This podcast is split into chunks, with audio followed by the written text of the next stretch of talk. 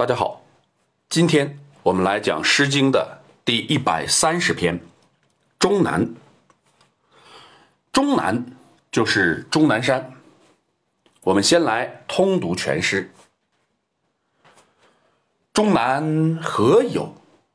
有条有眉。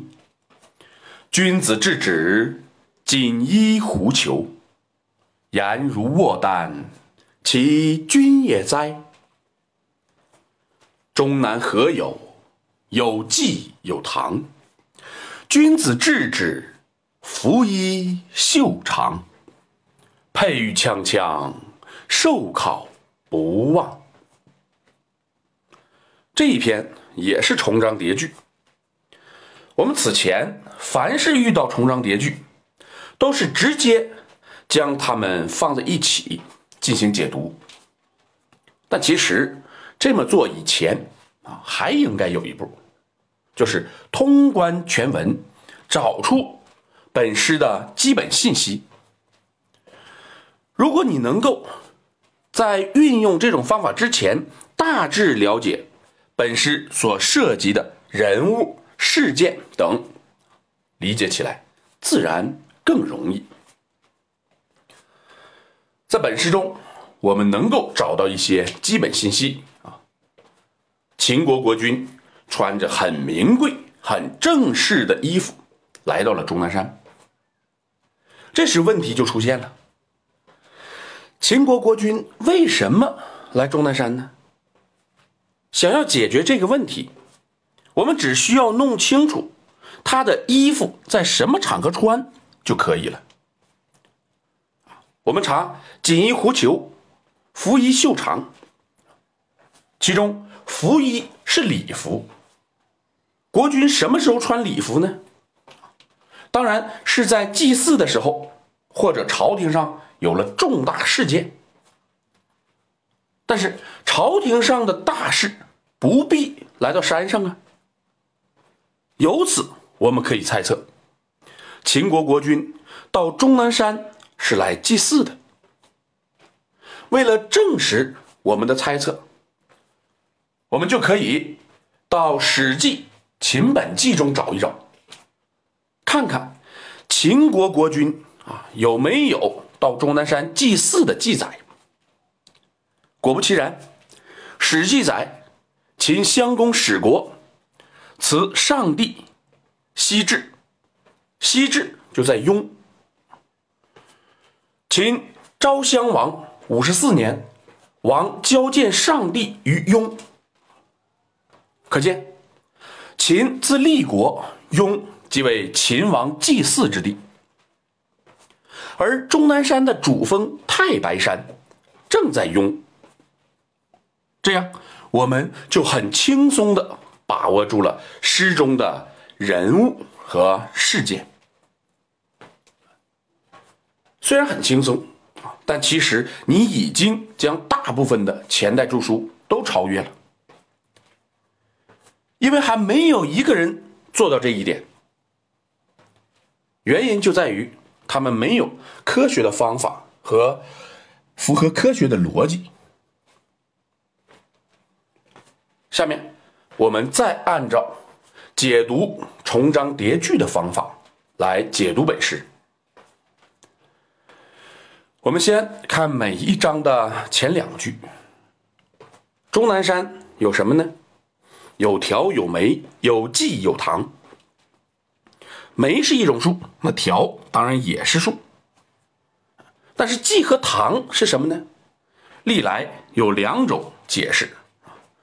最先出现的一种以为是基础和大道。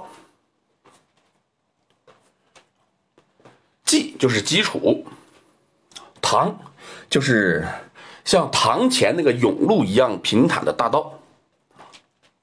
译者以为是另外两种树木，是杞树和棠梨树。这两种说法，事实上谁也无法驳倒谁。但是当我们知道了本诗刻画的人物和事件，我们就可以确认前两句刻画的是祭祀的场所，仅仅用树木啊，用4种树木是没有办法突出祭祀场所的，所以第2种说法它是显然不对的。有祭有堂，指的就是有筑起的高坛，有供祭祀用的平坦的大道。我们再来看每一章的3、4、5、6句，说君子已经到了这个地方啊，就是祭祀所在。这里提到了祭祀的衣服，那对祭祀衣服感兴趣的可以找一本中国文化史、中国服饰史之类的书去看一看插图。又提到了君子面色红润，颜如卧丹吗？又提到了他身上的佩玉铿锵作响，这正是作者眼中正在祭祀的国君的形象。作者的身份并不高贵，所以他看到自己的国君之后，立刻生出了感慨。他说：“我这辈子也不可能忘怀呀。”寿考不忘，寿考是年高长寿的意思，那么此处指就是到老啊，也就是一辈子。这里还有一个地方需要强调，第1章最后是一个问句，第2章最后是一个叹句，这意味着什么呢？2章不是同时的行为。第1章应该是刚见到国君啊，在贵族的簇拥之下，作者不敢肯定哪个是国君，所以说你看那个脸红扑扑的，穿着什么什么衣服的，他应该是国君吧。那么到了第2章，他已经确认了第2章国君在进行着祭祀活动，所以作者进行了细致的观察啊，以至于国君的形象永远的印在了脑海之中。那么这样我们就知道，本篇作品就是在描写刻画秦国国君祭祀时候啊的一种场面和心情。作者呢，绝不是秦国国君身边的人。